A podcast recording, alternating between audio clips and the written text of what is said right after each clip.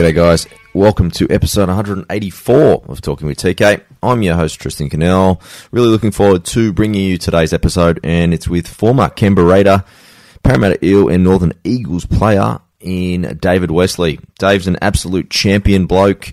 He's an absolute pioneer as well. One of the first. He was actually born in Papua New Guinea. He came to Australia at eight or nine years old and made it through to all the rep teams over Queensland. But was once he picked, got picked up by the Canberra Raiders really his career really took off. He's part of that 1994 Canberra winning premiership team, so one of the greatest teams of all time. A really great player. You know, he's tough as nails and, you know, he's still doing some great things in the community now. So really, really excited to bring you bring you his story. Before we delve on the show, just a big shout out to everyone that's sharing the show.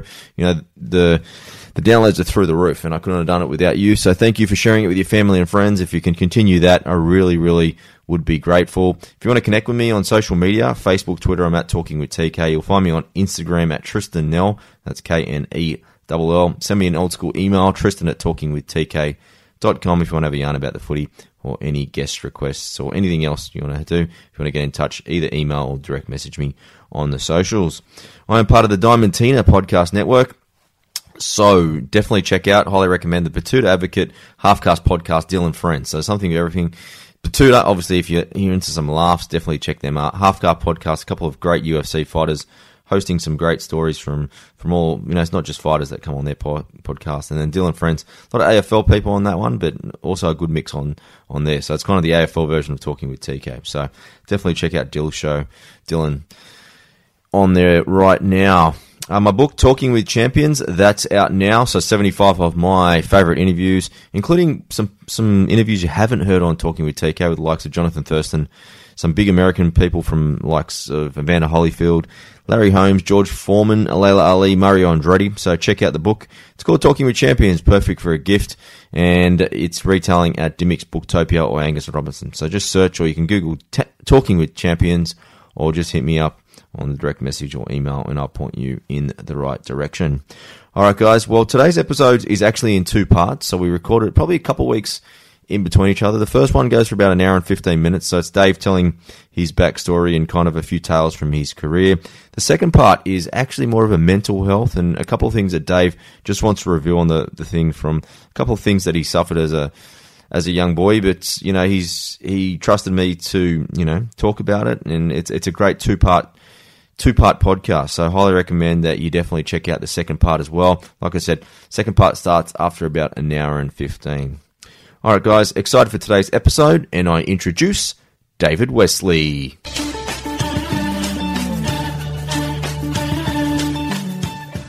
All right, guys, my special guest today is, is, David Wesley. David is a former professional rugby league player who played 143 first grade games for the Canberra Raiders, Parramatta Eels, and Northern Eagles. He also won a premiership with the Raiders in 1994. David was born in the PNG and represented his country of birth in five tests. Post footy, he's the head of rugby league, sports, and social impact at the Grass Skirts Project, and he's also well credentialed in the coaching field, having coached the PNG national women's team. Welcome to the podcast. David Wesley. David, welcome, buddy. Thank you for having me, Tristan. Yeah, um, thank you. Pleasure, mate. Now, mate, I love a backstory, and mate, you've got quite the good one. And I love hearing about people that are born overseas. So, if we can kick things off, tell me a little bit about where you were born in the in Papua New Guinea, and also a little bit about your family. Um, I was born in Bai, Bai Village, uh, Rabaul. Um, so Nonga Hospital, that was just uh, a little hospital uh, down the road from my village. So uh, I was born there in 1974. So um, uh, a lot of good, a lot of good memories, I suppose, um, growing up there, and then moving to Australia when I was eight. Um, just, just loved the place. It was, it was a beautiful place uh, before the eruption in '94, yep. and um, uh, a lot of my family are back there. All my mum's um, siblings and cousins and um, yeah, like I said, a lot of fun, fun memories. Yeah, what was the village called, David? Uh, Bai. double I. Okay, yeah. and how many people were in, um, in the village? Um, I couldn't say. I left when I was pretty young. Um, okay. Uh, we we got displaced, displaced during the, the 94 eruption, so all of Rabaul got flattened. Um, so now that uh, moving on, all my family's around the other side in Kokopo. Mm-hmm. So that's that's been um, where we've been living so far. Okay. Been back a few times, but um, a few people are starting to go back to Rabaul and and and um, but the volcano is still active, so there's that worry of um, Yeah. you know could it could it erupt again. Okay, yeah, just I did mention that I listened to a podcast with Justin Olam last year, and you know, obviously his memories are probably a little bit stronger because he didn't leave Papua New Guinea until he was in his kind of late teens, really.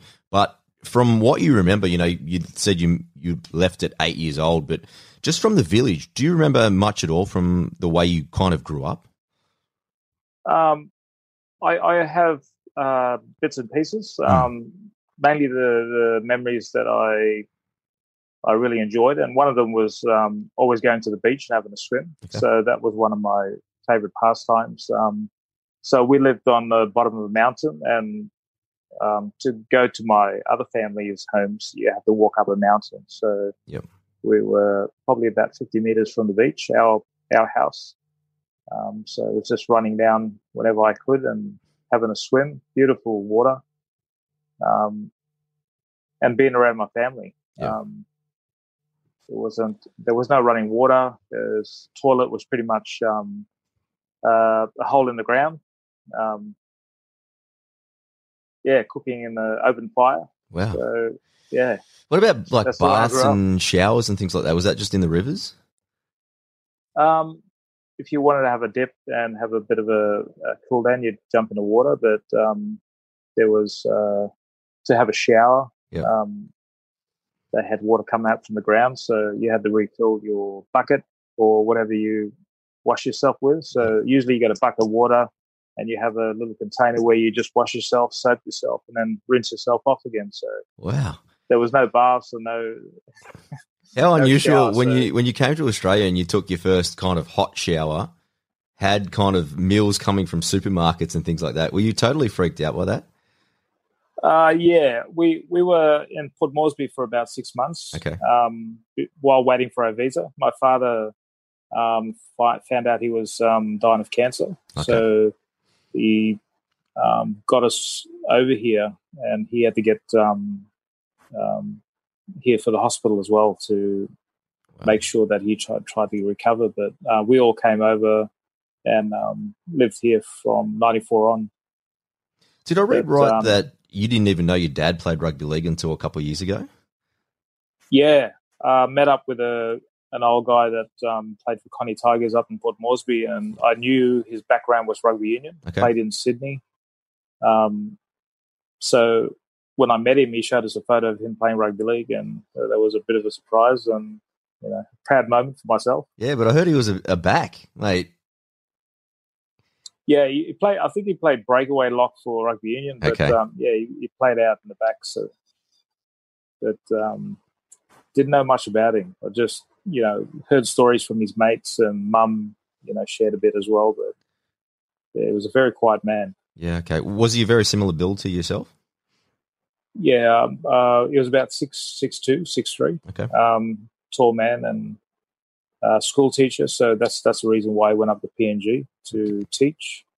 Um, teach a younger age and then end up being a teacher's lecturer towards the end of his career. Wow, mate. So kind of like with Papua New Guineans, is there any traditional foods that you guys eat? Because why I ask, obviously, you, you always, all the boys always have great physiques. Like I remember I interviewed Ruben Wiki last year, and he told me how you and Bruce Mamando picked him up from the airport, and obviously, mate, Ruben's ripped as hell himself, but he just remembers these two two Papua New Guinean boys who were just out of their mind ripped. Picking him up, and he was so intimidated by you two young fellas that obviously were around the same age. But realistically, what do you guys eat? Like, well, how's your like kind of like? Is there any special foods that that PNG people eat at all? uh, if you're living in a village, you're pretty much eating um, your garden food. So uh, where I'm from, it's a lot of greens and um, sweet potato, taro, um, and we call it mumu, where you cook in the cook in the ground. Okay, so it's So like a hangi to sort of thing. Kapmari and Yeah, yeah. yeah, yeah. Um, so growing up, that was kind of our base diet, and it had a kind of a building blocks to, um, you know, growing and having strong, strong body. But I think it's genetics as well. We we have a lot of Papua New Guineans that never touch uh, weight or been in the gym ever, and they're just solid. They, they look like bodybuilders. Yeah, so yeah. I think Just genetics. the, Yeah. genes as well. Yeah.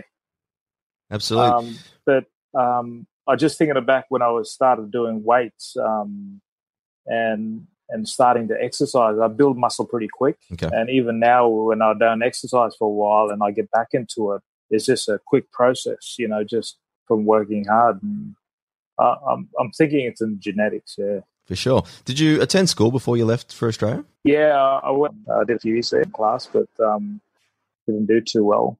But love sports and love being outdoors. So I did some primary schooling there, and then when I came to Australia, um, Dad put us into school just from up the road from where we live. Okay. Justin was also telling last year that, you know, his trek to school, like we're talking about kilometers and kilometers, like literally walking two or three hours to to school. Was that kind of similar to what you had to do as well?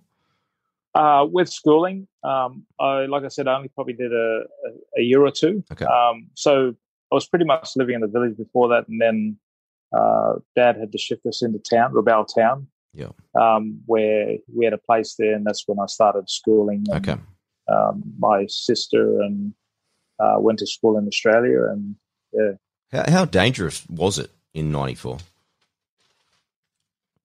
'94 in Rabaul. Rabaul was a really peaceful place. Okay. um, just just a really peaceful place, and um, I can't remember any sort of issues or anything like that, you know, at all. Uh, even Port Moresby, when we stayed there for you know six months, um, back then it was it was really peaceful, but um, it's changed a lot since then. Yeah, okay. Did you was it really kind of for your family because like realistically once you leave, especially for the first time, you might not be going back for years.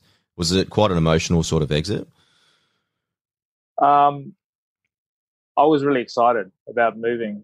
Um, I was someone that couldn't sit still at home, and I was just roaming around and going visiting family and friends, and it was a kind of a, you know, being an explorer and, and go on this journey and going to a new world, and yeah, I met friends straight away uh, when I went to school and took to, took to sports, and um, the families I met were you know, brought me in straight away, so I didn't really miss New Guinea. Yeah. Where whereabouts did you first uh, locate to?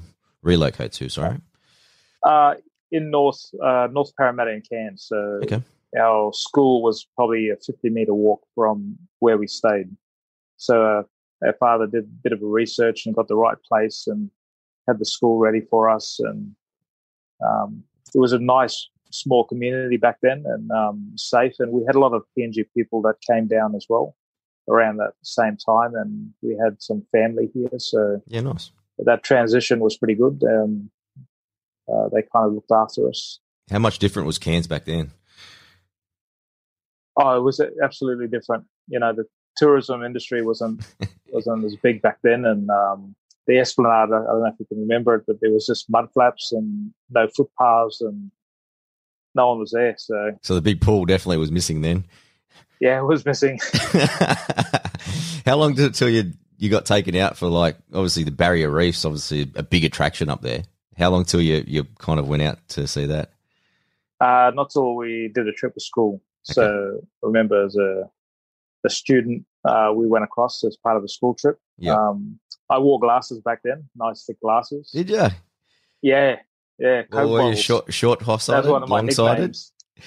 So I've had LASIK since then, but I had really thick glasses, and um, I actually lost them in the water, and we had to get someone to dive in there, and I could see it. You know, You poor fella, like a, a little immigrant boy with big glasses. You that was never going to be the, oh, the best start. um, there's a few stories. Uh, um, playing rugby league, I couldn't couldn't um, stand at a long distance and catch the ball, so I had to go right next to the ruck and call for the ball and then run. So there wasn't any much uh, passing and catching going on. I just catch that ball from close and just run it hard. So that probably what put you in the forwards, right? Otherwise, you might have been like a, a centre or something. Yeah, yeah. yeah. Um, but I enjoyed playing the forward, so it worked out well. How old were you when you first started playing rugby league? Um, officially, my first season when I was 12, Okay. um, I had a group of mates that we just hung around, and I think I'll tell the story. My first taste of um, something similar to rugby league was Red Red Rover. So Mhm. Uh, we had that band at our primary school. Okay. Um, just the, the game, you know, how rough we were. So, um, but 12 years old, I had a full season. And from then on, I just really enjoyed it. You know, I, I took to my coaches and um, they were like father figures to me. Um, yep. So played, played all the other different sports, the AFL. Um, I had a couple of mates that really good at the AFL and tried rugby in and out as well. So yeah. Now you, you, mentioned before that your dad had cancer when you guys were moving over. Did he pass quite quite early as when you moved over, or?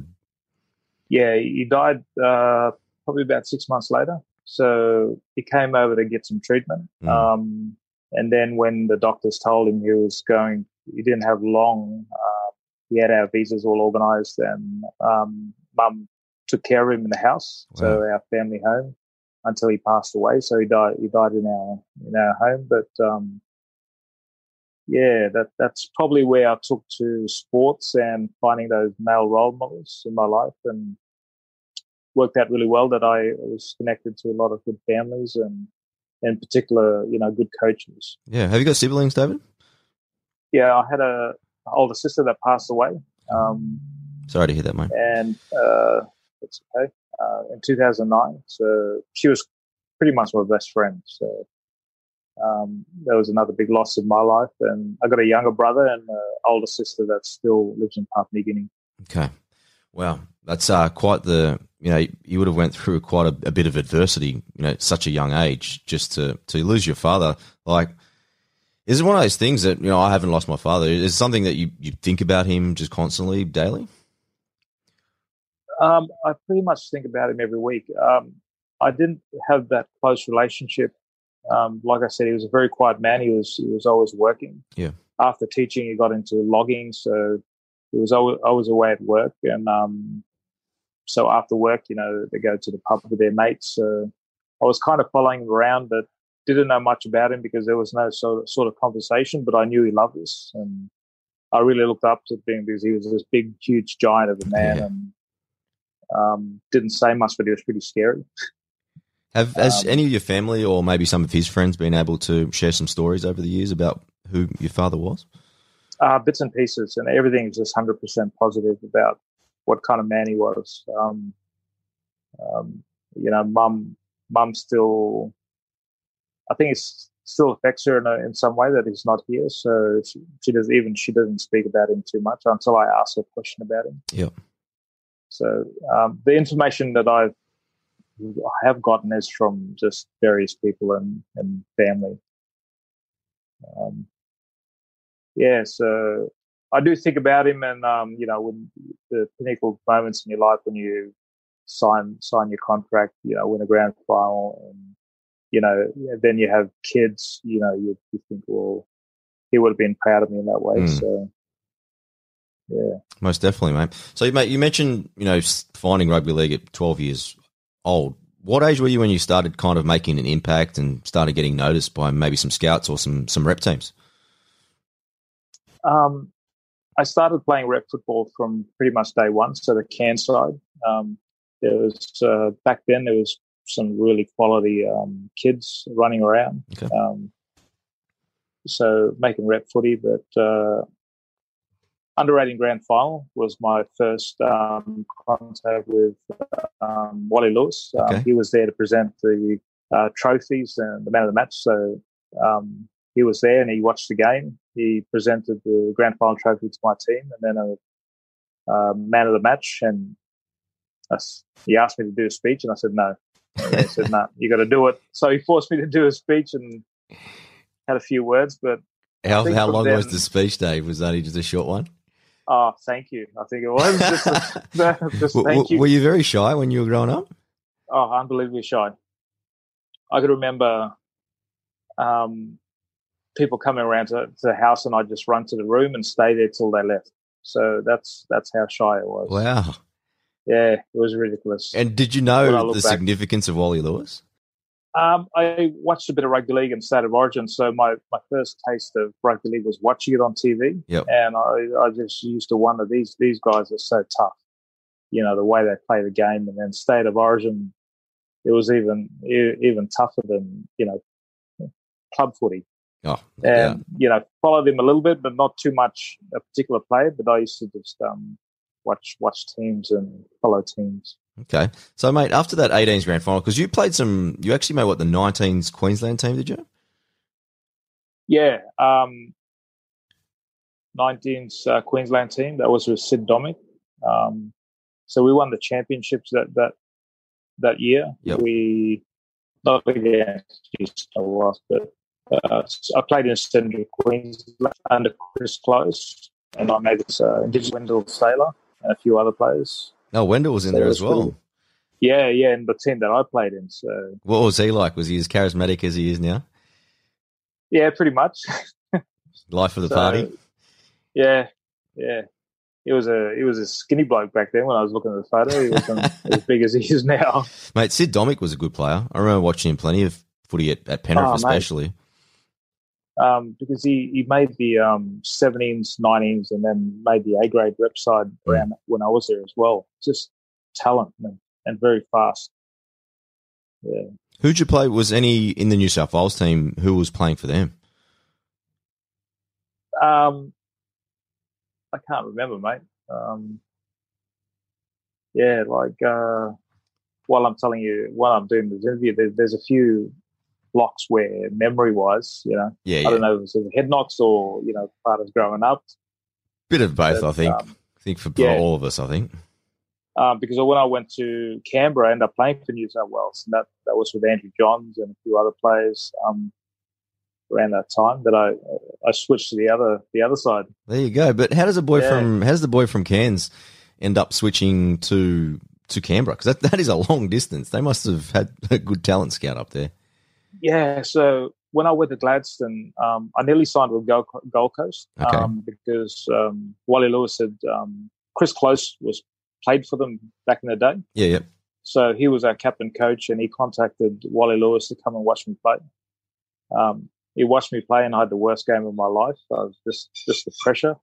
Was it was because you only, knew he uh, was 18. coming to watch you play? Yeah, yeah. Because I kind of did my research back then and knew he was back then. Okay. Um, I just cracked under pressure, but I think just from what Chris told him, they were going to sign us on a scholarship. Um, end up doing that, but then when I made the Queensland 19s, Tim Sheens was there. Yep. So he was watching um, a few players from Central Queensland, North Queensland, all around. I think he went to Fiji, um, picked up a few players there, but Yep. uh, he scouted me back then, and I was supposed to go to Canberra in '92 they wanted me to sign because um, Bradley Clyde was injured. So um, I just got a bit afraid and I, I kind of said no. So I played out another year. Wow. You said Um, no to Canberra. You said no to Tim Sheens. Well, I think a bit of advice from um, Chris because I think he was trying to get me to the Gold Coast. Okay. But um, yeah, it was a it was a funny time.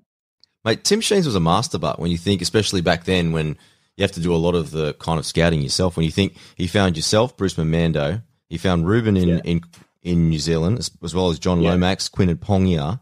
Like Yeah. some of the Pacific Island boys that he spotted were just stellar players. Like it's amazing his eye for talent. Yeah. Um, I always tell stories. Well, I do coaching courses now as, uh, up in PNG, and I always tell the coaches that um, him in particular had a, an eye for raw talent. Mm. Um, you bring these players with raw talent, just shape them into unbelievable players. And that was pretty much Canberra in those days when he was coaching. What, what do you remember of your for your first contract? What did they offer you and for how long? Um, I went down, I think it was 5,000, something like that. That's not too bad. I guess back in '93, what would that be the equivalent of? Like maybe 40 grand? Oh, that was really good. Just the opportunity line, and you know they got you a part time job. Yep. Um, to work end up. Uh, so I made a full time squad and yeah, much training twice a day and yeah, didn't have time for work back then. Yeah. Did you have a job before then? Um, no, I went to Gladstone. My sister was living there with her husband, and I went there to look for an apprenticeship. Yep. And I got scouted. I was talked to, but um, that wasn't in my mind. It was just I need to get some a job or a trade or something. And then Chris Close popped up, and I played for Brothers with him, and yeah, that opportunity came up, and didn't just did odd jobs here and there, and yeah, went professionally. Okay, so mate, did they move you when they moved you down to Canberra? Did they kind of give you accommodation and all that sort of stuff? Did they put you in like a house with the players and that? yeah, they call it the Taj. The Taj. It was, it was inside inside Seiffert Oval, so a, it was like a boarding house for the younger players. Had nine rooms. Um, inside the oval, what in the grandstand? Inside inside Seiffert Oval, near the fence. Okay. So when you when you come driving through the fence, there was a house, white house there. They call it the Taj Mahal. Okay. Uh, Taj for short. But had nine rooms, a lounge room in the middle, the kitchen and bathroom on one side. So uh, Bruce Mamando was there, Mark Mom, Elias Pier, and nice. Noa Nadruku was there for a little bit. Oh, Noa as well. We forgot to mention him as one of the, the great finds. Yeah. So players would come in um, and play footy if they, you know, you, if you sign a good deal and they get you accommodation with it, you move out. But yep. myself, Bruce, and a few others, I think we are there for about two years. Okay. Because did, free rent. You know, did you and Bruce? Did you and Bruce just hit it off straight away? Yeah, I mean, we were there in each other's faces, and we we had to, you know, kind of make up things while in there, and then we'd go to train and be around each other. Winter, we did not leave that house unless we had to eat because you know us North Queensland or Central Queensland, we just wasn't we weren't used to the cold. So oh, it would have been minus ten degrees or something, mate. Oh, we came up with some silly games in there. We were throwing darts at walls and through through little gaps and playing rugby league on our knees and putting holes in the walls. Could any of the boys cook? Yeah. Uh, Bruce was a pretty good cook. Yeah. Um, he had a pretty good diet and loved his food. But um, there was no lady that used to look after us and come and cook once in a while. But um, yeah, we, we had to learn how to cook. If not, we just go down to Queanbeyan, and there was this place here where they had big plates of food for really cheap, and that was kind of our spot when we didn't want to didn't want to cook. nice one, well, mate. In terms of like you know the, your coaching credentials now, like you've literally did kind of like a university degree. So like your first coach in 21s was Craig Bellamy. Like, what was it like yeah. to be coached by Craig Bellamy, especially a young one? I'm sure that he was trying to find his own feet then too. But what was it like? Oh, even back then, I when I think back, he was a really good coach and he was well respected by the players. Um, they wanted to play for him. Um, uh, but just yeah, you didn't want to fuck. Sorry, you didn't want to stuff up when you. That's right. Um, you can um, swear on this. It's fine. you didn't want to stuff up when you're playing under him because yeah, he'd, give you a bit of a spray. Um, oh, so back, he had a, yeah. he had a spray back then. Yeah, yeah, pretty much. He's got yeah. a good one now. So even some of the ones last year he had with Cameron Munster, and he had a couple others. Billy Walters was telling me a few of the, the sprays that he's been dishing out. Like, sounds pretty fierce, even in his older age. Yeah, he's, he was pretty intense. Like he'd train with the boys, and he'd just do road runs. Um, kept himself fit, and um, yeah, I think he was one of the reasons why I made A grade so fast. I played A grade that first year, the mm. last three games. So um, playing under him was was really good. Was it what was it? Is it was an intensity thing? Did he do extra kind of video work? What was it about him that kind of got you to that next level? I remember, you know, just if you walk over that white line and you're training, you just put in. You know, there's no there's no stuffing around. You put in everything you can and um, no shortcuts. You know, mm. everything to do with training. There's that's uh, anything properly. Anyway, um, Tim had a really good coaching staff around that time. Um, they were all they all complement each other. They all work well together, and that's the reason why I won that grand final in '94 and and you know had the successful years winning making yeah. finals. David, what's it like when you when you're still a young bloke and you walk into training and you see Laurie Daley, you see Mal Meninga, you see Ricky Stuart, you see Bradley Clyde, you see Steve Walters, you see Brett Mullins, Gary Belcher, mate. The list goes on. Like Canberra had an absolutely star-studded Australian lineup, but for a young yeah. bloke, like that must be easy to be intimidated by that. What was your approach when you first like who was the first one to maybe say something to you? Like what was your first kind of interaction with these these superstars? Um, you just listened. You didn't say much. Or I didn't say much. I just listened to them and and followed what they said because they were experienced. Um, mm. And like I said, when I was growing up, I didn't really follow, follow particular players, especially you know New South Wales players. But uh, when I went there, you start to really see and hear about what the players have achieved in their lives and who they really were. So, mm. um, from us young kids, it was just um, working really hard, and there was a lot of young uh, players that were really competitive. And if you if you did that, you'd make it. So, um, you know, in a way, I was very lucky to be quiet and, and listen to everyone that spoke to me and got advice, and I went a long way. Yeah, you know, for all those that. for all those superstars I did mention, how was kind of was training brutal because the prop forwards when you know I mentioned before there was Lomax Pongia, yourself, Bruce Mamando, there was Luke Davico, I wrote a couple other guys, Mark Corvo, Darren Fritz. Like, I think it's an underrated sort of because of the superstars. Sometimes all you guys in that front row that did the hard yards gets it kind of doesn't get the recollection probably that it deserves but how was training, especially with the competitiveness with those guys that I just did mention? I was pretty full on. You didn't you didn't hold back. Um, I remember the '94 year where, um, like your Pongia, Lomax, Wiki, and a few others, we do um, extra training at the end of the session. So one-on-one tackle, so working on that footwork, and and we just get into it. There was no holding back because how you train is how you play, and that's um, the way I coach now. Yeah. Um, I don't like players going in soft and um, not using proper technique. So it was very competitive. Those particular players didn't want to give up their spots because they could see that these younger generation were coming through and we were pretty talented. We had this raw talent and um, they were going to make it hard for us to, to get their spots. I can imagine. Um, yeah, I, yeah I, I, just remember the training sessions were very competitive and, and just um, were they nearly harder than the games? Yeah, that's in stages. There were, you know, we, you know, in a couple of incidents, we got told to hold back a little bit. And there's always a bump and bruise or maybe an injury once in a while. Um, and it- just enjoyable, something different every every week. There was always something different, and you you always look forward to coming to training. Yeah, I would have loved to watch been a fly on the wall at some of these training sessions. That's for sure.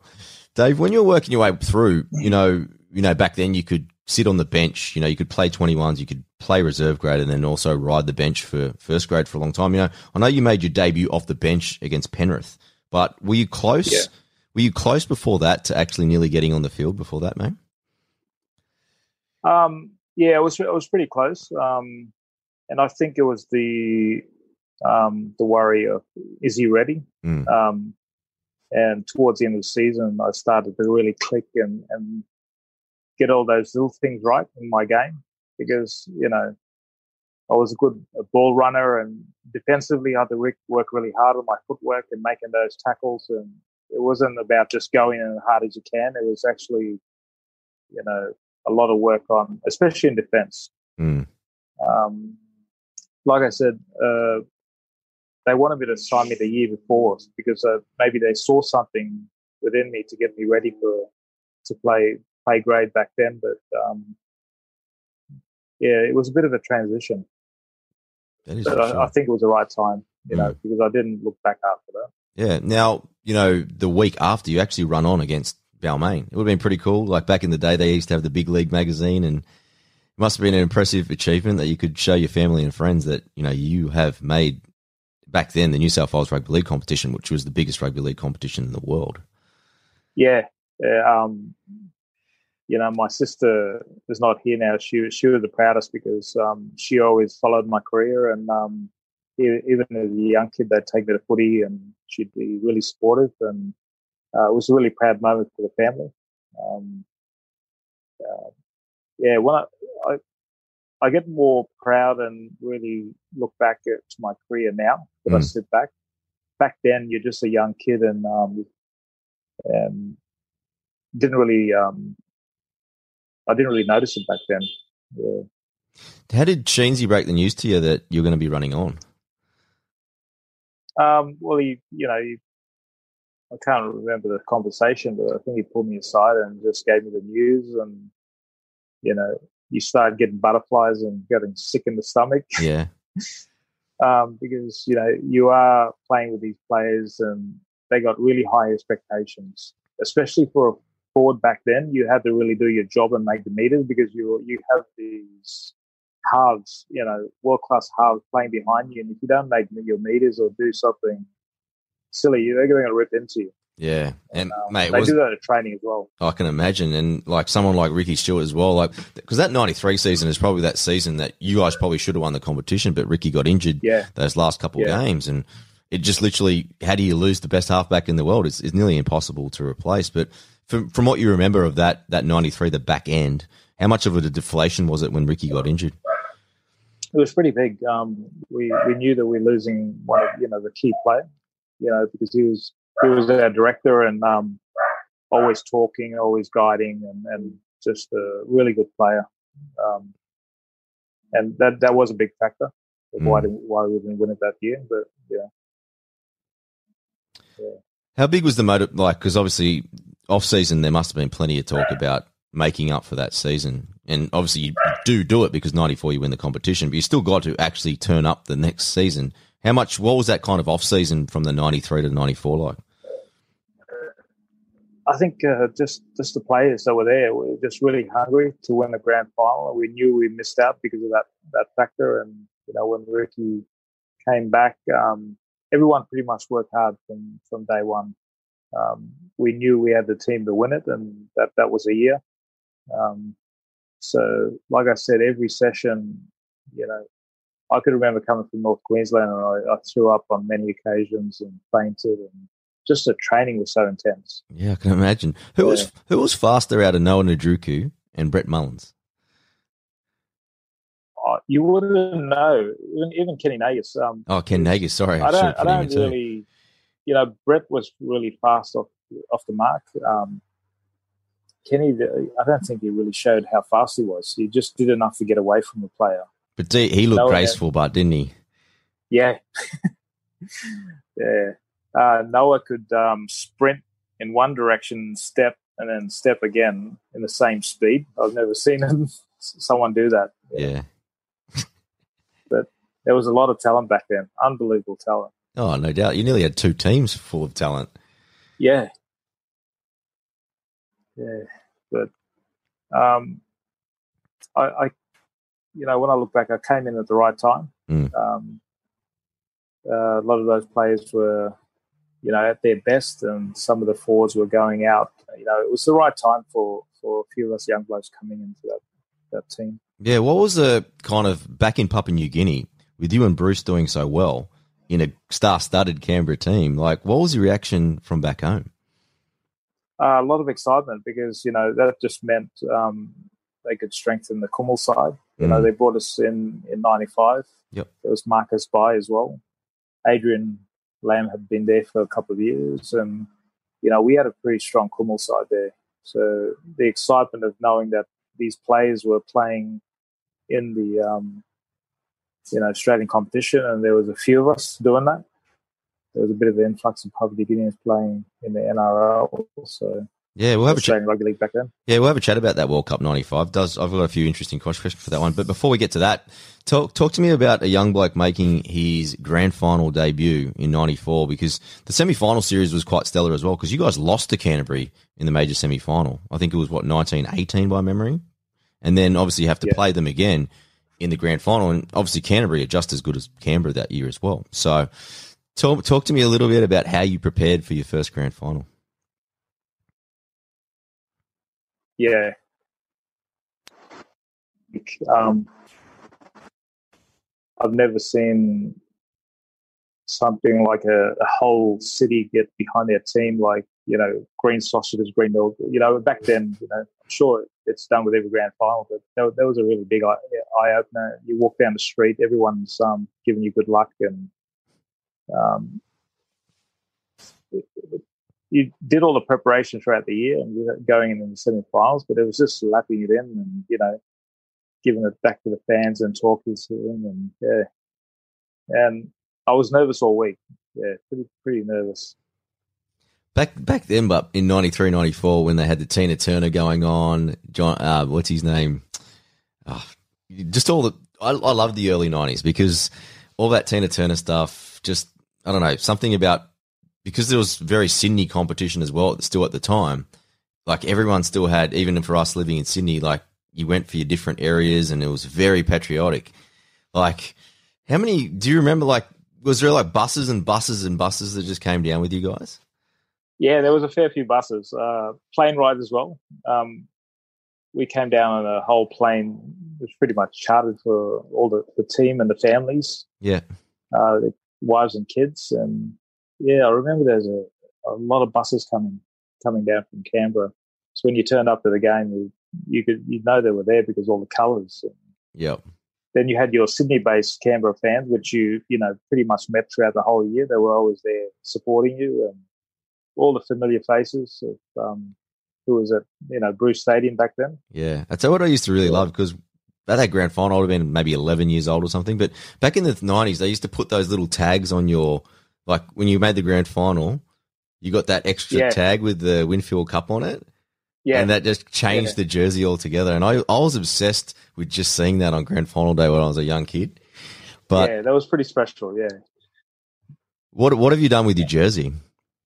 Um, I gave my jersey to my uh, sister that okay. passed away, yep. and um, along the when I had kids, she had given it back. But when she passed away, I actually put it in her coffin. Wow! Um, because that's something that I was really appreciative that um, she supported me all through that. That um, you know, all through my younger days in playing rugby league, and I kind of um, yeah, that's what I did. That's the biggest thing, isn't it, Dave? I've been obviously speaking to a lot of players for a long time now, but that support system, like what she provided for you, if she didn't do that, there's probably more than a 50 50 chance, maybe a 90% chance, I reckon, that you don't make it to the NRL. Yeah. Um, you know, I can't forget mum as well. Uh, mum was working two, three jobs when dad died. So we came into this, this big city compared to, to Rabaul and and my sister was old enough where she she was doing the same thing, hmm. taking, mm. taking care of us. And um, if it wasn't for these strong women in my life, uh, I wouldn't have played in the NRL, you know, in that competition. But you know, sis, my sister was always there, uh, you know, taking me to the games, and she was there when I signed for Canberra. Um, in, in Gladstone, so yeah. it's something that I really want to do for her. Yeah, is it you know we talk about great women in our lives, and I'm the same with my mum and my sister as well. But you know, all these years now, you know, you're doing so much work with the women's game. Like it, it kind of is that roundabout thing that influences from women and now kind of giving back. And it's amazing to see the development in the women's game. And it's just going to go from strength to strength, especially with people like yourself involved in it. Yeah. Well, watching the women play is like the 90s, 80s. They're just, they're just raw. And we said that at the nines, actually. Yeah. Yeah, I, I, love I love watching them play, um, and it's really enjoyable coaching them as well because they just they just uh, so they just lap everything in and they they so respectful and uh, quick learners and you know they they've supported us for however long rugby league's been around and now it's their turn and they're doing really well and it's it's amazing how fast the women's game's growing. Yeah, for and sure. So much talent. Yeah. Definitely. Now, just just with that '94 grand final, like, is it is it a blur? Like, does it go that fast that you you don't get that many memories from the actual game? Yeah, it goes really quick. Um, you know, the the travel, the bus, the bus trip to the ground is probably the longest one because that's when you're worried and you're looking around and what's going to happen. But the game itself goes quick. Yeah. And as you can remember, I got knocked out, so for me, it went really quick. It was like 10 minutes and when I ran on and um, got a high shot from Smith and yeah, got carted off. Where did so, you watch yeah. the second half from? Were you able to come back to the sideline? Yeah, I came back to the sideline. I was out for a little while in, in the dressing sheds and then came out and yeah, enjoyed enjoyed watching the, the team play and um, Jeez, he must have got you with a shot to knock you out. Well, it, it was a pass. I won't say he passed me the ball, but it was a nice, you know, high pass, a winger, and um, I caught it, and then yeah, it got me around the neck, Yeah. around the head. Yeah. Were you knocked down much in, in your career? Um, yeah, I had some really bad knocks um, throughout my career. I had a head clash with David Ball, and then um, there's one I got a kick off, and then I went to sidestep and fell to the ground and hit someone in the knee. So I've been probably three or four occasions I've Okay. been out. Have you done any? uh, You know, they're doing a lot of research now, and a lot of people are, like donating their brains and all that sort of stuff. Have you done much kind of work with any of the doctors or anything? No, I haven't at all. Yeah. Um, Does it concern you? it does work when I say that I, yeah, memory wise, I, I do have, um, throughout my life, I've had these blocks where I can't remember. Mm. And even, even to this day, just names and uh, certain things. Um, so I should get a checkup, shouldn't I? Yeah, just just your own peace of mind, I guess. But I think that's the scary Yeah. thing. From what I've just a couple of them, my mates that played also in the NRL. I think that was the biggest thing is taking that first step because they were afraid Yeah. that the results are going to tell them something. Yeah. That was their kind of fear from it. But then once they did it, they realized it was for the best interest of everyone, and it did come up clear at that stage. So I guess that's the biggest thing is just taking that first step. Uh, that- that's a bit of a reminder that I've got to do it. So, yeah. I'll, I'll send you some texts every week, mate, to make sure you get it done. yeah. So, mate, how does a young bloke celebrate winning a grand final? Um, oh, we drank for two days straight. Two, two, two, two, two and a bit days. Yeah, you wouldn't have been Um, buying a beer for a good year, would you? No. Like we went, we went back to Queanbeyan and the Leafs Club, and it was you know all the families, and we started drinking. And I think the last two, two or three people standing was myself, Ruben, and um, Kenny Nagas Oh, the dream team. across across across the road. Yeah, we, we were the last one standing, and um, it, it was just a really good time. Um, you know, enjoying each other's company because we worked so hard throughout that the whole year, and um, you know, after that when we got back nine five, we still had the same team, and I believe if a few things went right, we could have won again Mm. yeah, it was it was good. Now, you know, we, we briefly touched on it. You know, you making your debut for Papua New Guinea, and that was that was at the World Cup. And from memory, I think I've got it written down somewhere. I think it was against Samoa, was it? No, Tonga. Tonga, you played against. Tonga. You also played Yeah. against New Zealand. But for you know, you mentioned some of the the great players before. You know, you mentioned Adrian Lam, Marcus Bai. There was also I think Stanley Gene and Elias Paiyo that you mentioned before as well. So you got a, a nice little mix of the boys playing in either the Super League over in England or a lot of the boys playing in the New South Wales Rugby League. So it would have been cool to see, you know, to represent your heritage and then bring all the boys together as well. Yeah, um, because when I when I was playing and growing up in Australia, I had this goal to play for Australia. Um, you know, arriving when I was eight, and I knew Dad. You know, played rugby union. He, he, I think he made the New South Wales side and got chosen to play in Australia in rugby union. And it was kind of a goal of mine. Okay. Um, so when it came to selection, I, I had to sit down with Tim Sheens, and um, I had a chance of playing State of Origin as well, Queensland, and hopefully making the Australian side. But um, had a chat with him and I said, you know, just there's an opportunity there, and never looked back after that. It was one of the proudest moments of my life playing playing for my country and playing with players um, you don't really know about, but just just the just great players. You know, Mm. don't have the coaching that we do in Australia, but um, just just raw talent and just tough. What's it like when you're hearing that national anthem for the first time? Um, proud moment. You know, you get teary and you you just think about your heritage and your upbringing and who you're playing for. Because when you're playing, especially in Papua New Guinea, um, the crowd are there. They just it's a different sort of uh, atmosphere Mm. to playing in Australia. They just love rugby league so much and they love their country and yeah, it's it's very different. Yeah, would have been an unreal tournament. Now, David, take me to obviously the Super League ARL war. Like, where were you positioned in all of that?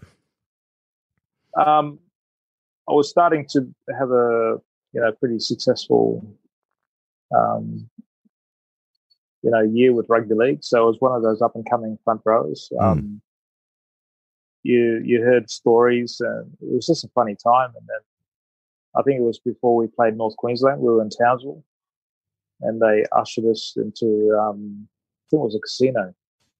So they had the players go in one by one. All the all the Bradley Clydes and Laurie Daley's went in first. Yeah. coming out with these um, checks, these big checks, you know, for signing on the dotted line. And so, you know, us young players, we just follow suit. You know, that's our team. And um, we didn't really understand what was going on, Yeah. me in particular, Did you have a manager? just- back then. Um, I had Wayne Beavis and, and a few other managers, but back then, um, no, I didn't have a manager back then. Okay. Uh, Paul Osborne was helping me out a little bit Mhm. at the start of my career, but uh, had Wayne Beavis for a little while there. So Well, you couldn't you couldn't mess with Paul because he ended up being like a politician or something, didn't he? yeah, yeah, yeah. He, he kind of took me under his wing um, after he finished, and I always saw, you know, checked if I was uh, if I was okay, and yeah, yeah, organised a game up here, a mayor's game, and um, he flew all the way from Japan, wherever he was, just to come and because the game was around revolved around mental health, and he just Yep. he just came to be a part of it, which Yep. was good, Yeah. unexpected. But yeah, it was blokes. Um, you know, if you're getting offered all this money and your your, your teammates, you know, especially the role models are all going in this direction, you, you weren't going to listen to anyone else. Mm. That was the first time because Super League, you, Mal coached you guys, right? Yeah, yeah, he was coaching us back then. Yeah. Yeah. How did it feel, kind of? Because obviously Tim Sheens was your mentor all the way through your first grade career, and then obviously you have to get coached by probably someone that you looked up to as you're going up, as we all did. How was it like Yeah. to lose your mentor and then get replaced by someone that you actually played with? Um, uh, for me personally, it was it was pretty tough because Tim was the you know the person that spotted me, Mm. um, and he turned me into the player I was. Um, but that doesn't take away from you know Mal Meninga, and he was well respected. And me as a player, I always listened to my elders and respected them, and whatever they told me to do, I I'd do. So Yeah. there wasn't much of a difference there. But you know, Tim Sheens, a few of us really missed him as as a coach, um, and just a smart man as well. It was, always approachable and just a wealth of knowledge as well. Mm. Who do you reckon, like now, now that you're coaching, who have you taken like a little bit of a trait from everyone? Like, how does it when you're trying to make yourself a bit of an inroad in the coaching game? Like, what's the best kind of strategy in that regard? Um, I've taken a lot of my coaching out of uh, Tim Sheens and uh, Brian Smith. So you know, when I'm when I'm spotting players or selecting, I really select on raw talent. Mm.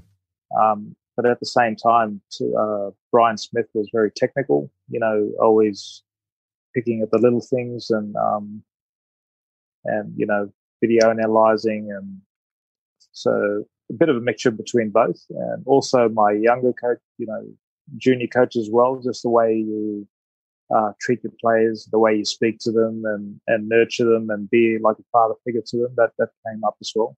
That's Yeah. how I coach. So. Okay. How did you know? You just mentioned Brian Smith, and you you moved to Parramatta. How did that all come about? Um, I got told by um, Mal that uh, they made me an offer, and you know it wasn't much money back then. Um, Mm. They were offloading some players, and I didn't want to leave Canberra. I, I was pretty loyal as a person and as a player, and I was kind of um, forced, you know, forced out in that way where I couldn't take that amount of money. But uh, my manager back then had contacted Parramatta and also talking to other because I wanted to go back home other than North Queensland or Brisbane, up to Queensland and talking to a few clubs, and then Parramatta um, uh, showed me Lifeline and offered me one year. Um, and very thankful for that, and end up going there, and it kind of revi- revived my career because I just came off injury, Yep. having a bad knee injury, and and just to play with you know those young players with enthusiasm and it was just a good time for me again. Mm. Yeah, I was going to actually ask you about because there was a chunk where you literally missed one season and then half a season before that. How bad was that knee injury? Um, it was pretty bad. Uh, when I when I did it, um, my the whole knee went in one direction, forty five degree angle. It was just uh, pretty pretty bad injury, and also I had complications with scar tissue and and mm. just um, the healing of it. So yeah, about a year and a half, and it it was never the same. To, you know, after that. Mm. You know, Brian Smith. You know, I've, I've, interviewed a lot of Parramatta players, and it is, I guess, with coaching, some players are going to love you, or some of them aren't going to get along with you. Kind of, what was yeah. your experience like with Brian Smith?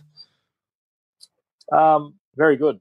Um, it was pretty much straight down the line, and you could you could uh, have a conversation with him, and um, yeah, I found it really, really good. He brought another level to my game with skill wise. Uh, mm. Uh, we did a lot, lot, of skill work with Brian, um, and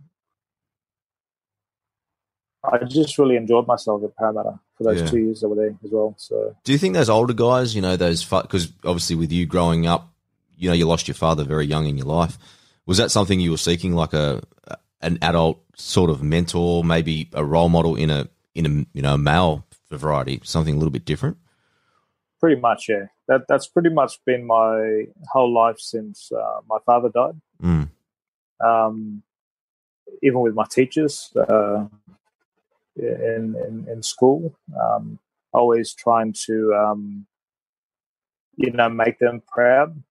You know, doing working a bit harder and listening to them, and that, that's pretty much my, my whole rugby league career as well.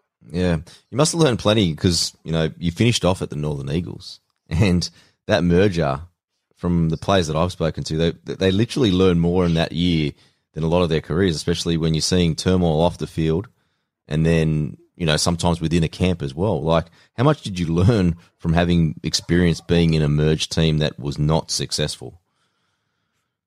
Uh, it was it was pretty tough. Um, like Nathan Long came from Parramatta. We had a few players Nik Kosef just played his last year when I was there, and yeah, you you're around the club, and it's very very funny because I, when you used to play Manly, everyone used to hate them. And, yeah, you know, it was it was Northern Eagles were you know it was based in Manly, and it was it was all the coaching, old coaching staff for Manly, and it was it was a funny time coming in and playing a good group, and mm. we tried we tried really hard uh, for each other, and um, but yeah, second year coaching. So uh, we really um, took to us older players just to help them out a little bit and and um, uh, you know, try and try and win some games. But yeah, it was, it was a tough year. Yeah, for sure. Now, you know, one of the toughest things, especially for a professional sportsman, is that decision to retire and then try to transition away from the game. How was that experience for you, David? Uh, well, I, I didn't have a chance to retire. Um, pretty much, uh, I went in for a, a bit of a cleanup mm. halfway through the year and um, caught a staph infection. So uh, from that infection, it just pretty much ended my career. Um, so it was just a minor cleanup, and um, I probably thought I had another two years maybe left. Um, so that was a pretty depressing time. I, I, went from playing a sport that I loved and um, it was pretty much my life to yeah, pretty much not, not playing at all. What did you do for work when you first retired? Um, I did some odd jobs here and there. So with my knee, it, it, was pretty bad. So I didn't do much for a while. My my wife at that time was working in Sydney, so we were there for a while. And mm. plus, I couldn't do much mentally because I, I was that depressed. So I couldn't um, be around people at certain times. Yep. So I had to slowly transition, trying to do uh, get something, do something with my future, and so I did odd jobs, uh, demolition. I, I, was a cook for a little while, and ever since then I've tried various different jobs. Um, but you know, coaching is what brings that passion back and that love. How long was it till you actually found that? Because it, it can take a long, long time to find your passion.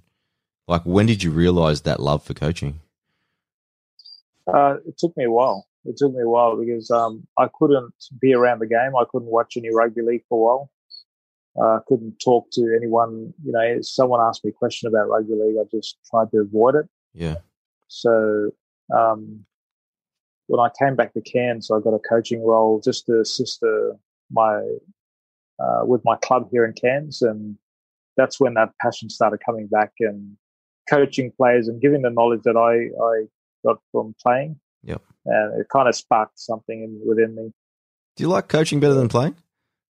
I do actually. I really enjoy it. Yeah, um, I get a lot out of it. So I've coached from under six up to, as you know, the Kumuls mm. and the PNG Orchids, and uh, I just enjoy coaching at every level. And yeah, I, I, I really do. But it is something because I see it as like unselfish coaching because you know what it's like as a professional sportsman. You have to be very selfish to make it to the top of a top of a professional sport. But yeah, you do. With coaching, it's about you sharing your knowledge and you helping to mentor and make someone else not only a better player but also a better person, in my opinion. Yeah, well, that's that's number one for me. Um, if I didn't have my mentors around me, I wouldn't be the person I am today. Um, I don't know how I would have uh, dealt uh, not having rugby league or sport in my life, and you know the, the effects of le- le- uh, losing my father. So uh, number one for me is the person, mm. you know, and then rugby league comes with it. They're going to be a good player if they're a good person, you know, having those traits. Yeah. Now, you know, before we, we started the show, we're, we're talking about, you know, Quentin Pongia and also talking a little bit about, you know, your own mental demons and what you've gone through personally yourself. So if you don't mind sharing with the audience, can we, we have a little chat about the conversation you did have with Quentin and then also maybe just touch on a little bit of your own battle that you've you've experienced as well. Yeah, sure. All right. So starting obviously with that conversation, because obviously you guys were so tight. You know, it's not just about winning a comp, but when you bring a lot of foreign players in, and then especially in Canberra, from talking to players across the years, Canberra's different because no one actually comes from Canberra, which makes you guys tighter because you only have yeah. each other. So obviously that bond that you guys had, and with Quentin being the first one to pass away from that group, like what was that experience like visiting him and then finding out things that you didn't know about him? Um, it just brought up the fact that you don't know what someone's going through until until um, you have you have a sit down, you have a good chat, you know, about life or whatever it is. So um, when when the guy was telling asking me to do a story about depression and what I went through, I was um, I didn't really want to do it at that stage, but I I, um, I thought by doing it you could be helping some young players coming through, and you know, conversations and talking to me wasn't a really big factor in my life. I kept everything in, and that was that's uh, that's something that you shouldn't do. Mm. And um, you know, Quinn to me was this this warrior and and the strength that us, me in particular, you know, whenever I did something good on the field or good hit, he'd come and pat me on the back and talk to me behind my ear, and to me that gave me, you know, something just to keep going and trying that a little bit harder because it, that's what it was when when I was playing at Canberra. We played for each other, and we played tough and. Um, yeah, he, he was a really big role model in my life. Um, just just uh, his presence, you know, on and off the field, and just a just a really good person. Mm. It, it must have really shocked you because I saw obviously a few pictures of you guys visiting him and things like that, and obviously he lost for a man giant for him to lose all that weight and then obviously have to part you know pass away in the end. It must have been. It would have probably hurt all you guys just watching him, especially a man of his his size and you know people, someone that you looked up to. You know, what was that experience like for you in those those last kind of moments? Um, I, I saw him a few years before that, um, just uh, just a passing, and and yeah, even then he he looked a little bit healthy, but not not the the this enforcer that he used to be when I was playing in Canberra. So, um, you know, I was up in PNG when he was he passed away, and he was uh, when he was started getting sick. So Mm. it was a big shock to me because you, how can how can someone like that just um, you know wilt away and, and die before everyone else? Yeah. Did you did you mention before that before we started recording that he also had some mental demons during his rugby league career? Yeah, I had a bit of a chat with him, and um, he, he shared a little bit about you know going through depression and you know because he he said um, he told me that it's really good what you did, you know, sharing your story because it kind of made other people think about sharing what they were going through and not to hold it in. So Mm. in a way, um, we all played with each other and we we probably all had demons that we didn't share with each other Yep. because it was kind of that way you got this tough rugby league players that you know sharing wasn't just a part of who, who you're supposed to be. Mm. Did I see that But, uh, you did some some work with the former player Tony Priddle as well? A bit of life coaching. Is that yeah, there, there was a bit of a stage there. Was I was suicidal and um, it nearly ta- taken my life, and you know I did a lot of praying and a lot of um, just praying for someone to come in my life to help me up, Mm. help me out, and you know he he his um what he was doing just came up on uh, Facebook, and I just did a bit of research and connected with him, and he showed us some tools. You know, it's it's unconventional when you think about, um, you know, psychiatrists and psychologists. They want you to take tablets and Mm. you know do it in a different way. But he he really taught me how to go in deep within myself, and and um, that that really helped me out. So, what, what kind of yeah, is kind of a big factor in that change. yeah? What is it? Kind of like how does it work? Is it a lot of meditation work? Is there a lot of journaling? Like what what has been beneficial? Um, just just the slowing down your mind and the meditation. Uh, because overthinking, when you're depressed, you're overthinking, you're worrying, and you know, keeping still and and and just breathing and and taking a journal as well. I go, you know, everything to do with that, I, I've never done uh, in the past, and uh, that that kind of helped more than meditation. Yep. And going inside in, within myself and just um, having those po- positive conversations was a really big factor as well. Okay, awesome. Now, another positive thing that you were involved in, and I want to talk to you about, was obviously the Grass Skirts project. So, do I get this right? Your partner is the founder, correct? Yeah, she is. Yeah. Awesome. How did it all kind of come together, and what's her role within the, the business? Um, well, she is the founder and um, she's a director uh, along with her best best mate. Okay. Um, they started Grass Skirts Project together, and she's also an athlete. Um, She has she got a Papua New Um, Guinean she- background as well? she's her mother's Papua New Guinea. Okay, yeah, nice. So, yeah, um, plays plays rugby league or played rugby league for the country. So, What, what was her name? Sorry. um, Tahina Booth. Okay. Yeah.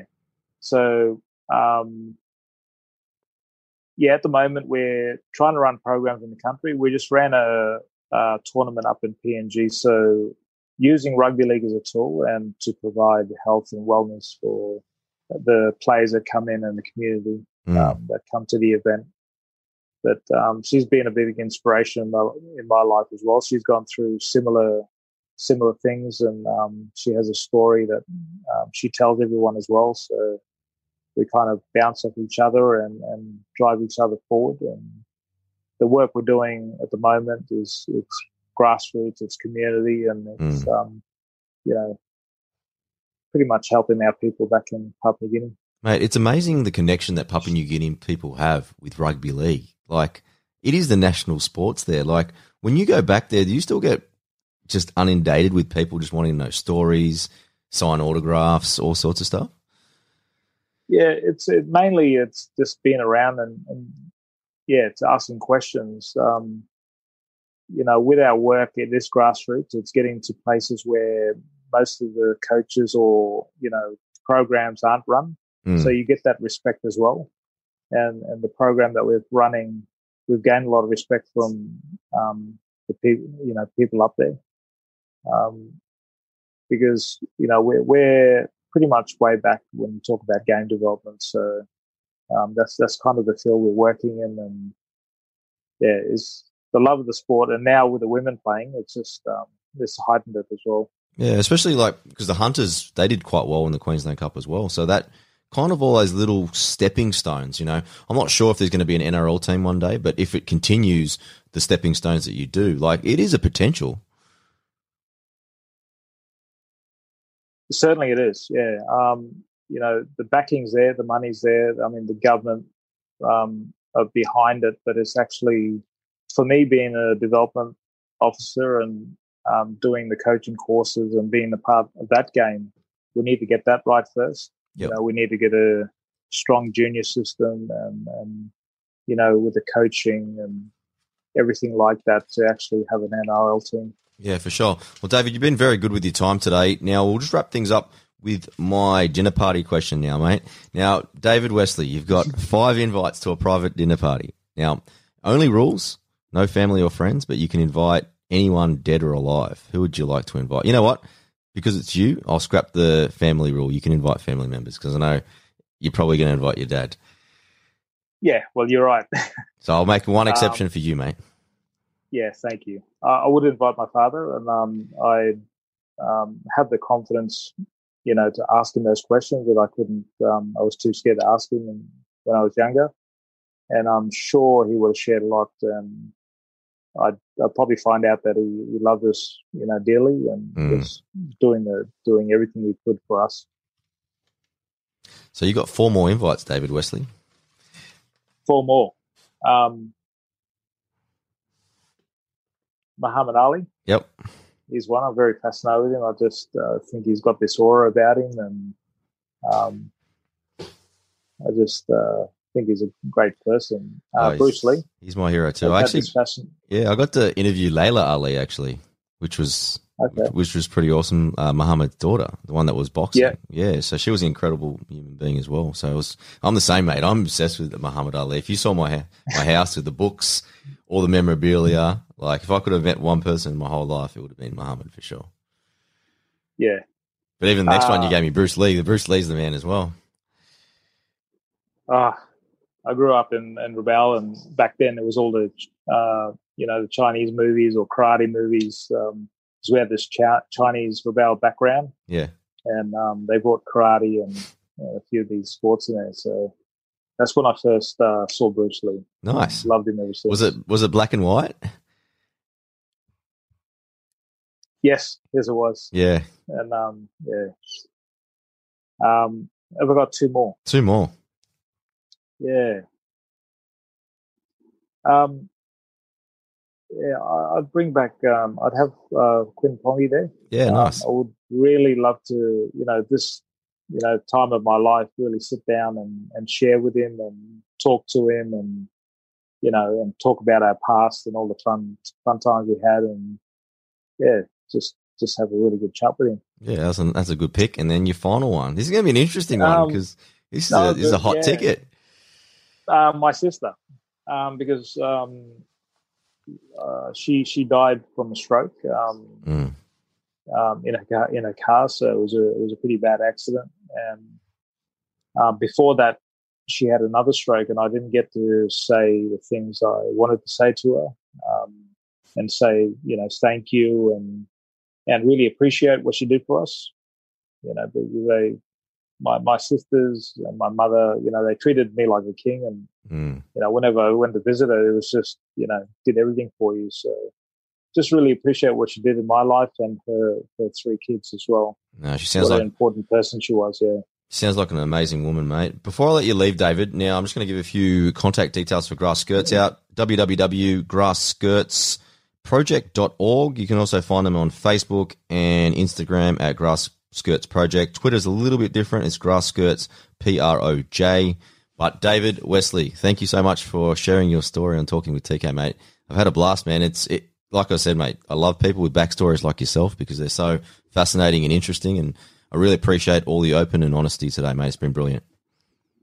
Thank you for having me, and uh, really enjoyed talking to you. All right, guys. So that's part one done for now. So we're going to kick off straight and rip straight into part two. So stay tuned for it now. All right. So we're going to obviously dive a little bit deeper today.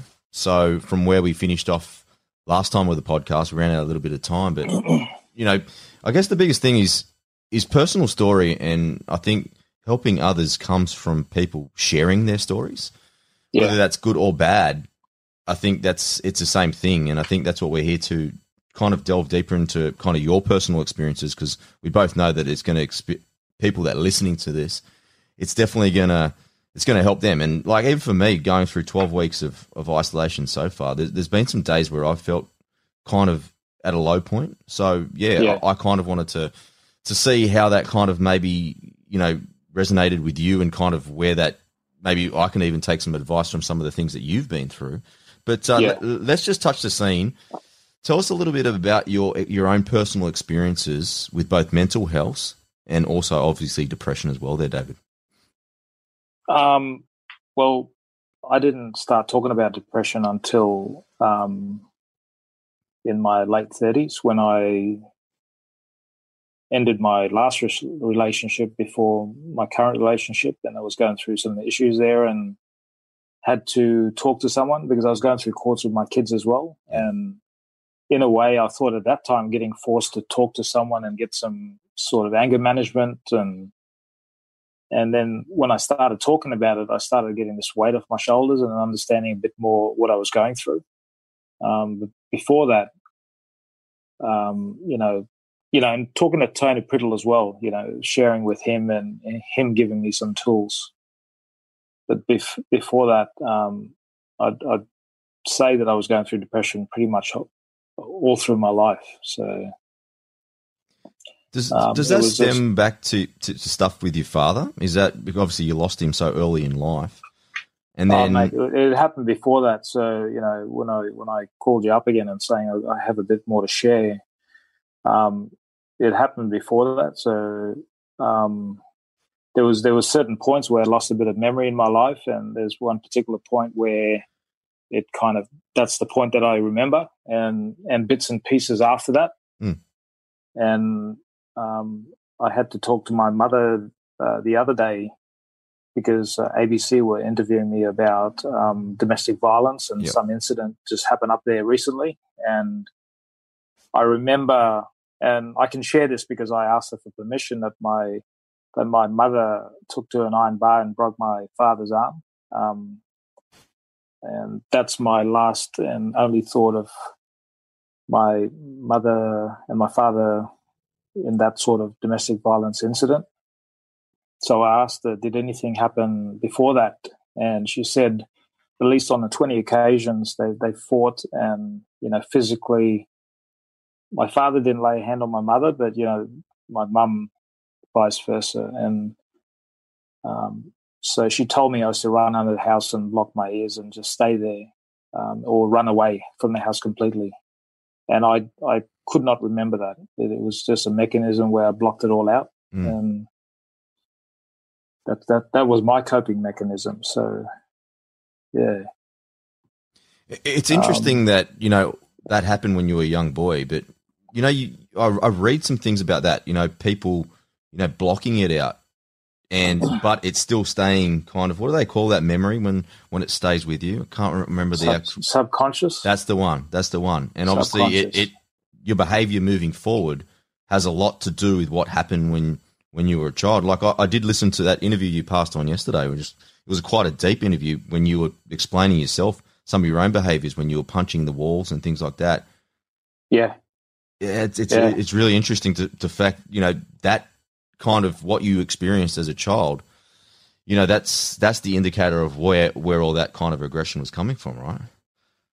Yeah, uh, with my three boys now, uh, I'm really aware now that um, what they went through with uh, courts and you know uh, going from house to house with my ex-wife and my ex-partner, and I, I more than ever, I'm having I'm sitting down with them and trying to share my life and conversation and ask them how they're feeling and you know you start to get that real connection with your kids if you if you do that.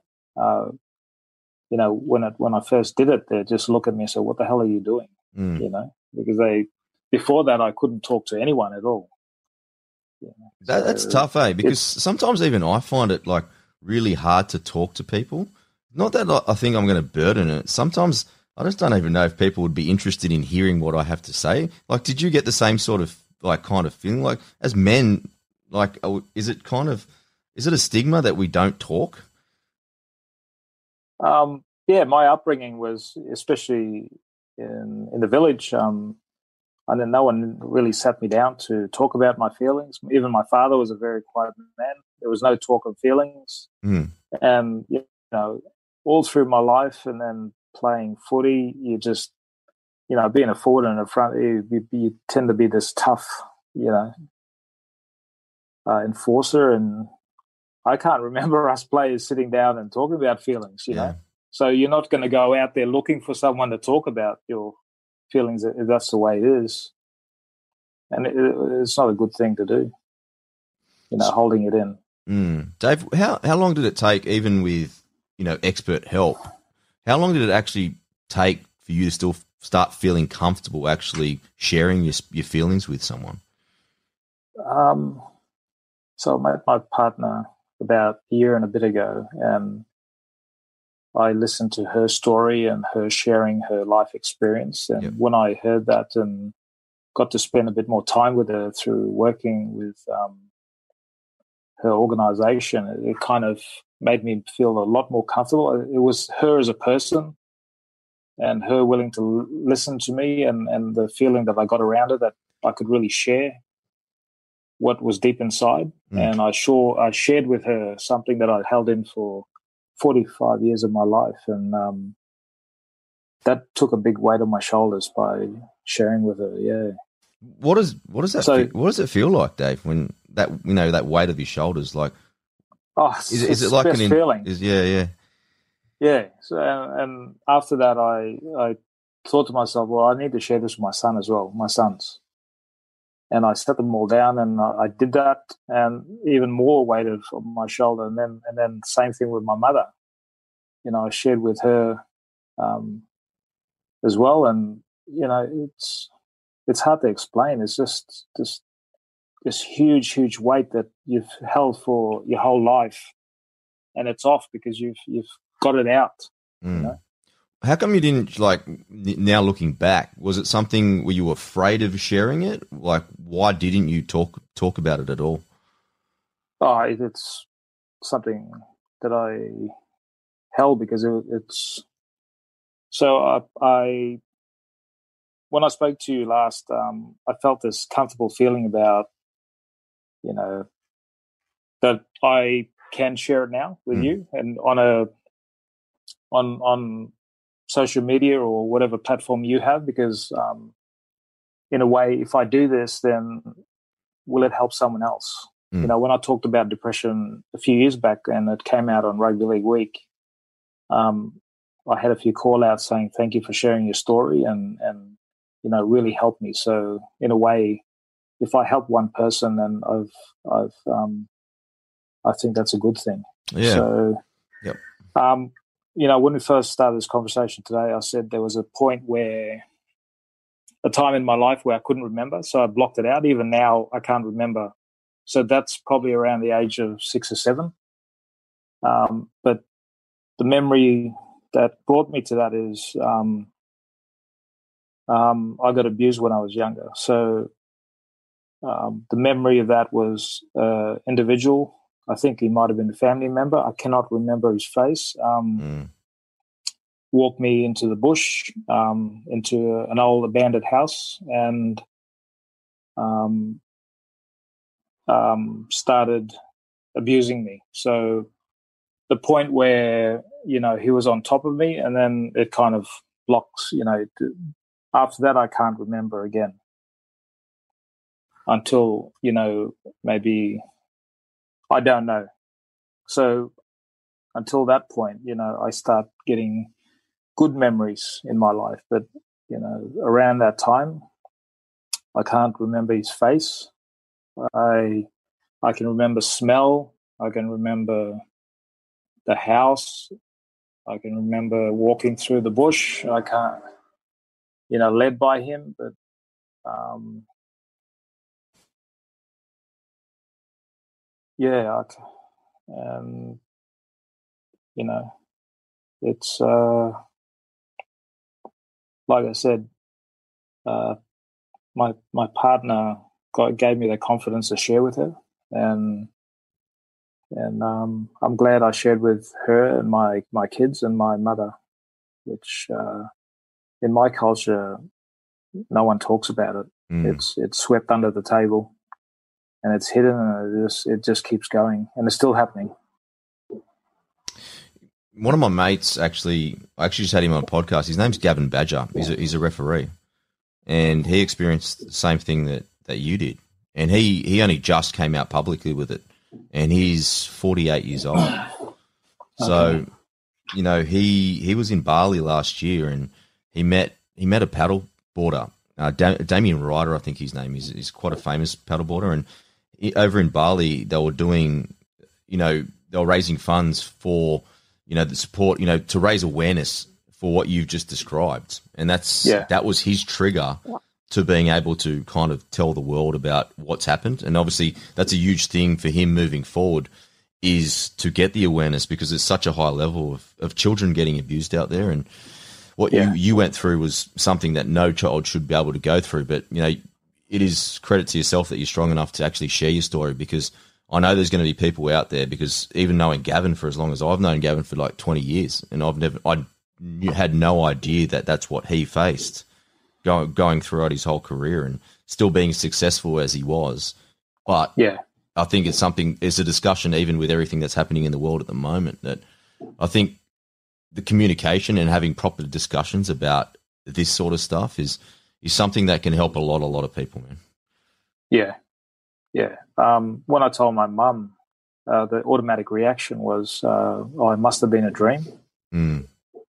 um, because she didn't want to show her uh, shame for maybe letting that happen to me and and um, I asked if she went through the same thing and she said I can't remember you know maybe maybe something happened and she blocked it off but you know I got three boys and I always wonder ever since they were born if someone ever did that to them uh, I, I don't know what I'd do mm. to that individual and I wouldn't want that to happen to my sons or any sort of any child. And um, you know, um, just with that interview I did the the other day about domestic violence, you know, the guy that um, hurt her partner, you know, what's his history? Why why did he do that? You know, all these reactions come from somewhere. So I reacted in a lot of ways through my relationships and through life, and I'm trying to, you know, in a way, fix myself so I don't um, have my kids follow that same same path. You know, try and talk to them and try and give them tools to to make sure they get through life without you know getting through things that I went through. Mm. Dave, you know, I stumbled across that the Rugby League Week article just in just before I got re in, uh, re in contact with you. I don't know. Sometimes things in life happen for a reason. Maybe I was meant to read that article so we could connect and become friends and share your story to a to a wider audience. But just reading that and you describing, you know, yourself on that beach and you know potentially going to end your life. What what stopped you from actually doing that that day? Oh, I never I never uh, just praying and and and asking for because in a way you want to not have your kids go through this. So if I take myself away, um, my kids have, wouldn't have to go through the courts, wouldn't have to bounce house to house. And mm. but the other thing is, I love my kids and I want to be around them and I want to watch them grow. And so I, I really prayed hard. You know, really, really prayed hard, and then you know I'd get a phone call out of the blue, you know, or something would stop me from having those thoughts at the right time. So, you know, it's it, so I really believe this. There's there's a force out there. There's a God. There's you know something that if you ask for help, you'll get it. Mm. And and you know people like yourselves are coming into my into my path because I, because I've asked for it. I wanted to share this story and and get it out there to help people. And then you, you came along. You know, same as Tony Priddle. Was sitting under a tree and asking for someone to get me through a period of time and give me some tools. And you know, I connected with Tony to give me those tools and help me. So, yeah. How long have you been spiritual for? Is it is it a lifelong thing or is it just a recent thing? Um, when I was younger, I used to feel things. I used to hear things in the village. Yeah. And strange when you look back, you felt some sort of presence that just looked after you. you know, when I at the time you don't don't think about it, but when you look back, I said, you know, there was something there looking after after me. And then, um, yeah, it was actually when I started um, talking to Tony, and you know, I used to lie there and we used to practice meditating and practice, you know, looking at the white light around you and yeah. And I started to realize oh, miracles or things started happening really quick around me. And then the fasting came along and then that just heightened everything, you know. They're not miracles, they're you shaping your own world. You know, I, I can shape my own world now, I know that. So if if something happens really bad in my life, I look within straight away. What, what am I doing differently, or what am I thinking or feeling? Yeah, so we have we hold a lot of power, right? Yeah. Do you journal much, Yeah. Dave? Do I what? Sorry. Do you journal much? Journal? No, no. Um, I visualize. Yep. I, I I think and I can visualize and I picture things, but journal. I've never. My partner keeps saying write things down Mm. because you she she knows I have this power within me and she's exactly the same. But no, I haven't, and I should. Yeah, mate. I'd give you the same advice. Like that's sometimes when I feel my best, when I'm actually getting my ideas out of my head, and even sometimes they're not good at ideas. Just sometimes just getting things out of my head just really clears that space up in there. And then some of them Yeah. are really good ideas. Like I'm surprised some of the stuff I come up with sometimes. But Yeah. sometimes it's just the simple things of like gratitude that I like writing down and just small individual goals. And same thing is just like, you know, that that power of intention. What do they call that again? The oh, what's the actual word for it again? Uh, when you really want something and you write it down, what's that called? Is this ringing a bell? Uh, Jesus, why am I going blank when I need it? Oh, this, what's it called? Something of attraction. Uh, law of attraction. Law. Yeah, Law yeah, yeah. The law of attraction. Why couldn't I remember that one? But yeah, it's just the power of obviously, you know, writing something that you really, really want, and that obviously Yeah. being brought into the universe, sort of thing. But that's where I kind of have found the power of journaling. So definitely, I'm on the bandwagon with your with your partner. Start jotting She, some uh, stuff down, mate. she she uh, she showed me once uh, something. She wrote down and 90 95 percent of what she wrote down she asked for me to come into her life. You know a man with with kids and wrote down two names and david was one of them.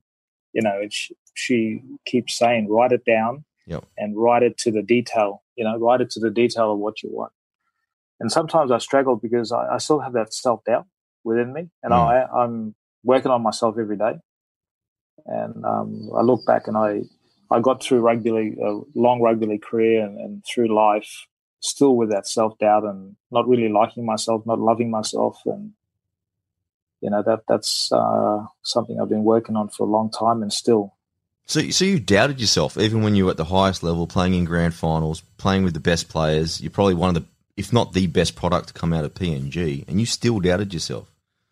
yes, I did.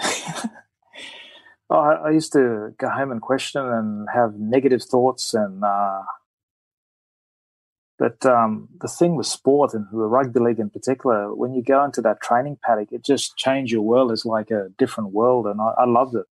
Mm. You know, running on, but when you come off, and then when you're alone, especially when I was alone, I just you know think about things too much, and think about the past too much, and the thoughts of getting you know, abused and all those thoughts used to come back a lot, you know, and um, I didn't know how to get out of it.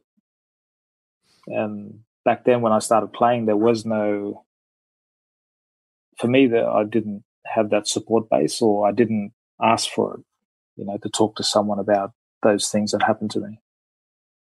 Dave, do you think we place too much emphasis on kind of sports? You know, you've been you've been away from from footy for for a little while now. Yeah. So that's probably giving you a, perspective of being able to, you know, everything you're doing with grass skirts now and having three children and things like that. You know, sometimes yeah. even though this is about, you know, a lot of these podcasts are about achievement in sports. What I kind of like to showcase is achievement outside of sports and not putting so much emphasis on just sports. Like, what's your kind of take now that you've kind of done both? I just I just look at the the individual, the athlete, the the athlete that goes home and is a mother or father, or if they're going through problems, because that, that's how sport is. It's the athletes. It's um the the person, you know. So when I coach and when I when I uh, involved in the Grass Skirts, you know, programs that we have, it's uh, really have try and get that connection with with the individual and um, you know, when I started playing with Canberra, we had some really good people around, mm. and there was it was just a good environment, and I really enjoyed myself. But still had that uh, dark place inside me that I didn't want to talk to anyone about. Um, yeah, Dave. When I, when I asked you about you know the the beach and you know obviously that being kind of the lowest part of that stage of your life, you know, I'm sure that motivation would have been at an all time low. To to be able to pick it pick things up and achieve what you've done now and get that motivation back, what was kind of the catalyst to kind of getting that that motivation back? Um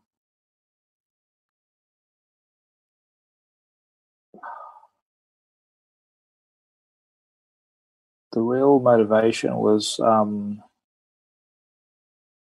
my sons, uh, being there for them because I heard, heard of some stories with, you know, fathers especially taking their own lives and then leaving their kids. Mm. And those thoughts came into my head as well. So I didn't want my my kids to go through life and repeat what I did and not be there for them. And I I lost my father because of lung cancer when I was nine. Mm and would have loved him to be there at my first NRL game and at the grand final and through my achievements through life. And that, that kind of was the catalyst to say that I need to be here on this planet because I, I got given this this gift, these three beautiful sons that I had to be here for. You know, and, and I had to be really strong and, and work on, work on things. Mm. Dave, when you were playing, yeah. like you know, you just talk about you know your dad not being able to be at your games, your grand finals. You know how you you talked about before about being able to sense things around you. Did you ever seem to? Did you look around and just think maybe his dad there, or did you get any funny feelings when you when you entered the field that possibly he was actually watching you? Yeah, those thoughts came came into my head a lot. Um, I pulled upon that sometimes, and also my grandmother um, was a big part of my life, and my grandfather um, in the village. Yep. And my I I remember me being with my grandmother all the time, just lying on her lap, and um, I, I did get those feelings a lot. Once again, I didn't really understand it, and um, in a way, I, I in my mind would talk talk to my father as well. You know. When did you start kind of you know that was it the work that you did with Tony that you kind of started trying to, you know, you started learning and thinking about what this actually a whole thing was that you were actually going through. Yeah, because at the start I just went along with it. I kind of doubted it for a little bit, um, but when you know if, if you work hard enough on something and you'll still you start to see that it does work and it, it, was really tough because the, the place where I was, um, I was living with my sons, and you know, wasn't in a really good place and Mm. um, and trying to work on yourself at the same time. But you know, I'm here now and I'm I'm feeling really strong and I'm moving forward. So that that that was a, a big turning point in itself. Yeah, Working with Tony. absolutely. You know, some of the work that you you guys obviously did together. You know, we before we we came on on back on air. You know, we talked about a little few things like obviously training, nutrition, fasting, and things like that. Like, was Yeah. was that all from from Tony that those kind of foundations started to take place? Yeah, well, it, it's it started from there, and um, I wanted to go further with. Uh, so it was more the meditation or within looking within yourself. So the last point of working with Tony was actually visualizing talking to my father, Mhm. and him actually saying "I love you," and um, knowing that he worked really hard. He didn't spend too much time with me, and the reason why is he was working hard to give us um, provide for us and give us good education and you know and him bringing us over to australia before he passed away was a true indication of what what a man he was Mm. and um and with with the nutrition side of it you know i was really overweight so once again i started praying and and then things start popping um, up in front of you so the fasting came up and then the nutrition what to put in your body so it, it just came back to praying and just um, asking the question what how can i how can i get better How- how- and it is yeah. people call it miracles, but it's just you asking for it, and it it pops up. It's also taking action though. Like that's a big step, taking the actual action to actually put it all into place as well. Yeah, yeah, that's another component. So that well, I did a twenty one day fast, um, and it took me about six months to get to that point. Wow. You know, I, I try, and then it wouldn't work because I love food too much. And, and I was up in PNG doing some coaching clinics for PNG RFL, and I woke up one morning, and then this is the day. You know, it felt like the day, and it just it started, and then I was working for two weeks. Well, pretty much at 21 days we were up there. We were doing the rounds around the country doing coaching courses, and 21 days of water in the hot sun, and not eating. You know, How many days had you done previously before? What was the record for you? Like before doing the 21 days, how long had you done a fast for? I didn't make 24 hours before that. Really? I, I yeah, I couldn't.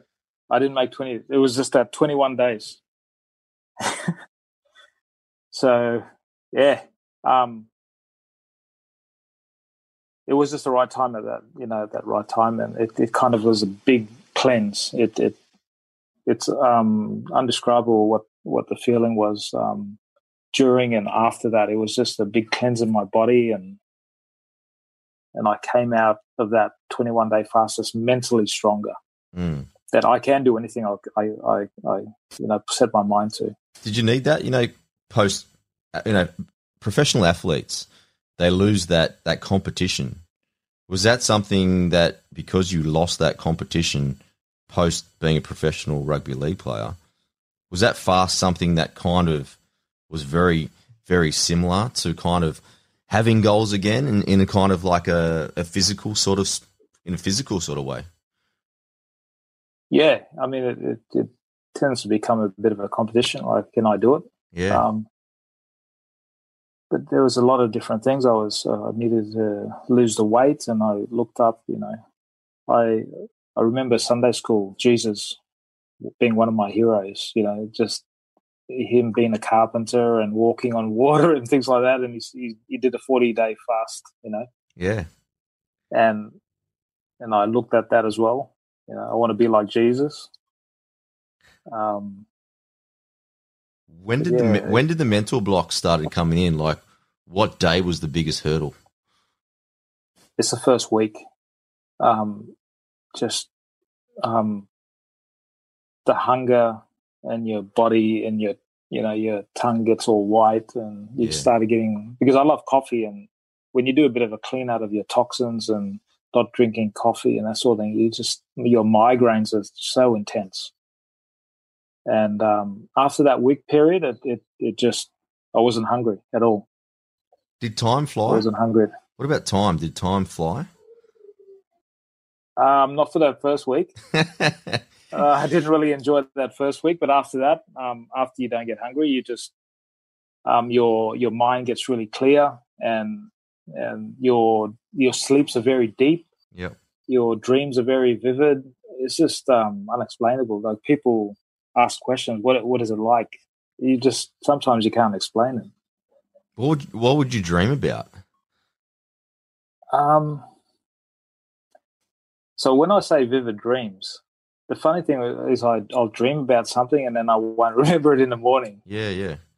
Yeah, But that picture, Uh, it's one of those things. The visualization while you're sleeping is huge. Is that what you're trying to say? yeah, yeah. So uh, I, I do a bit of a pray before I go to sleep. Yep. And um, that particular prayer or whatever would come in my dream, and then, uh, like I say, mir- miracles happen really quick when you're when you're fasting, or you uh, things would happen, you know, not long after of what you ask for. Yeah. yeah um so you know yeah i, I never look back with the fasting I, i'm doing it and it's part, big, big part of my life now and it's here to stay and yeah Yeah, I have to definitely get back in. I was I was trying a couple of years ago. I was doing every Sunday, and that was kind of my my first bit into it. But yeah, I think you've just you just motivated me to start again. Just to have another little Awesome. crack. It, it does sound great, yeah it is especially right now. I think it's something that we do need, and I think being able to explore within yourself. I think that's something that I'd kind of like to untap moving forward. So I think it's definitely Yeah. definitely a, a tool that that might be a allow, might help me or aid me to be able to do that. So Yeah. I think so. Just last thing before we, we kind of wrap up, you know the male ego, Dave.